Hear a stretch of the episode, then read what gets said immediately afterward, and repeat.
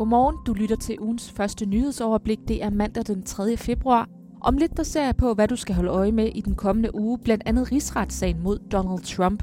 Først her får du de seneste nyheder fra ind- og udland. Mit navn er Grit Larsen. Det sidste hold danskere, der er blevet evakueret fra den virusramte Hubei-provins i Kina, er landet i Roskilde Lufthavn. Oprindeligt var 10 på vej hjem, men en af dem er indlagt med sygdomssymptomer i Belgien, hvor danskerne er blevet evakueret over. Det oplyser Udenrigsministeriet i en mail til Ekstrabladet. Derfra der skal vi til Aalborg, Silkeborg, Vejle og Odense. Nogle af landets største kommuner har anbragt børn på grund af forældrenes skilsmisse. Det sker efter symptomer på angst og depression, spiseforstyrrelser og selvskade, det skriver Jyllandsposten. Ifølge Dansk Socialrådgiverforening er der tale om et stigende problem, men det skal regeringens økonomiske indsprøjtning til familieretshuset, tidligere kendt som statsforvaltningen, rette op på, så sagerne bliver hurtigere behandlet, det siger Social- og Indrigsminister Astrid Krav. Den gerningsmand, der stod bag et knivangreb i London i går, var for nylig løsladt efter en terrorforbrydelse. Det får nu den britiske regering til at varsle omfattende ændringer i måden at håndtere løsladte terrorister på. Det oplyser premierminister Boris Johnson. Søndagens hændelse i London kommer godt to måneder efter en politibetjent skød og dræbte en dømt terrorist, som efter at være blevet løsladt før tid, stak to personer ihjel nær London Bridge. Derfra skal vi over på den anden side af Atlanten. I nat vandt Kansas City Chiefs finalen i Super Bowl med en sejr på 31-20 over San Francisco 49ers. Det skete efter et stort comeback i fjerde kvartal.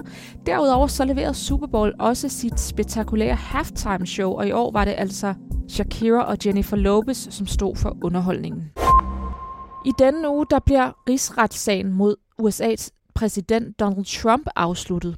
I fredag stod det nemlig klart, at der ikke var flertal i senatet for at indkalde nye vidner, så nu er det eneste hængeparti afstemningen om, hvorvidt Donald Trump skal kendes skyldig eller ej.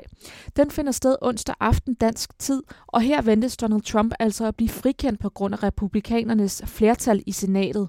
Men selvom sagen får et punktum, så er det ikke det sidste, vi hører til den.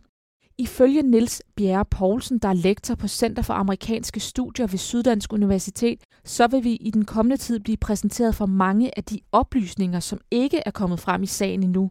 Og selvom demokraterne ikke fik væltet præsidenten, så har de fået godt materiale til den kommende valgkamp, lyder vurderingen. De kan også se frem mod, at der vil komme yderligere oplysninger i månederne fremover som giver nogle øh, republikanske senatorer i hvert fald et forklaringsproblem. Hvorfor var de aktivt uinteresserede i at høre de her vidner, hvad de havde at fortælle, eller se de dokumenter? Afstemningen i rigsretssagen finder sted dagen efter Donald Trump holder sin årlige State of Union-tale til nationen. Det sker natten mellem tirsdag og onsdag dansk tid.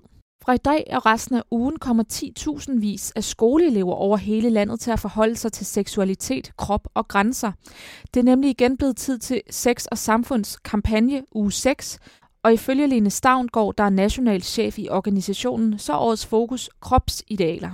Den perfekt uperfekte krop. Og grunden til, at vi tager en vinkel på, som for eksempel sådan noget som kropsidealer, det er jo, fordi alt for mange børn og unge går rundt og føler sig forkert i deres egen krop.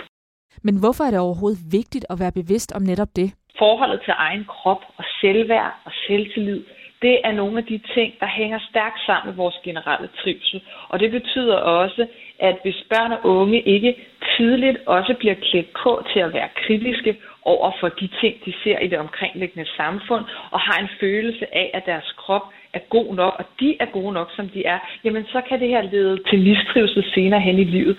Lene Stavngård understreger, at kampagner som den her og dem, der har kørt de sidste 13 år, er vigtige for børn og unges dannelse generelt. Hun savner dog, at man indfører mere seksualundervisning, så man rent faktisk kan måle effekterne af det. Det handler blandt andet om, at børn og unge vil trives langt bedre. Det handler også om, at vi vil se langt færre af de desværre lidt uheldige sager, vi har set de seneste år, som Umbrella-sagen med billeddeling. At vi ser børn og unge, som, øh, som ikke trives og ikke er glade for dem selv, eller ikke ved, hvordan at de skal øh, agere og danne relationer til hinanden. Her er tre øvrige begivenheder, du skal holde øje med. I dag der samler Venstre alle sine borgmestre til en snak om udspillet om en kommende udligningsreform, som den socialdemokratiske regering præsenterede i sidste uge. Tech-giganten Alphabet kommer med sit årlige årsregnskab. Virksomheden den står blandt andet bag Google. Sidste år er der blevet investeret massivt, og derfor er forventningerne om overskud ikke tårnhøje som tidligere år. Også en lang række danske virksomheder kommer med årsregnskab i løbet af denne her uge. Heriblandt Vestas, Carlsberg, Novo Nordisk, Mærsk Drilling og Spar Nord. Og så til en vejrudsigt mest skydet og i perioder med regn i samme eftermiddagen på Bornholm dog tørt og perioder med lidt eller nogen sol temperatur mellem 4 og 8 grader.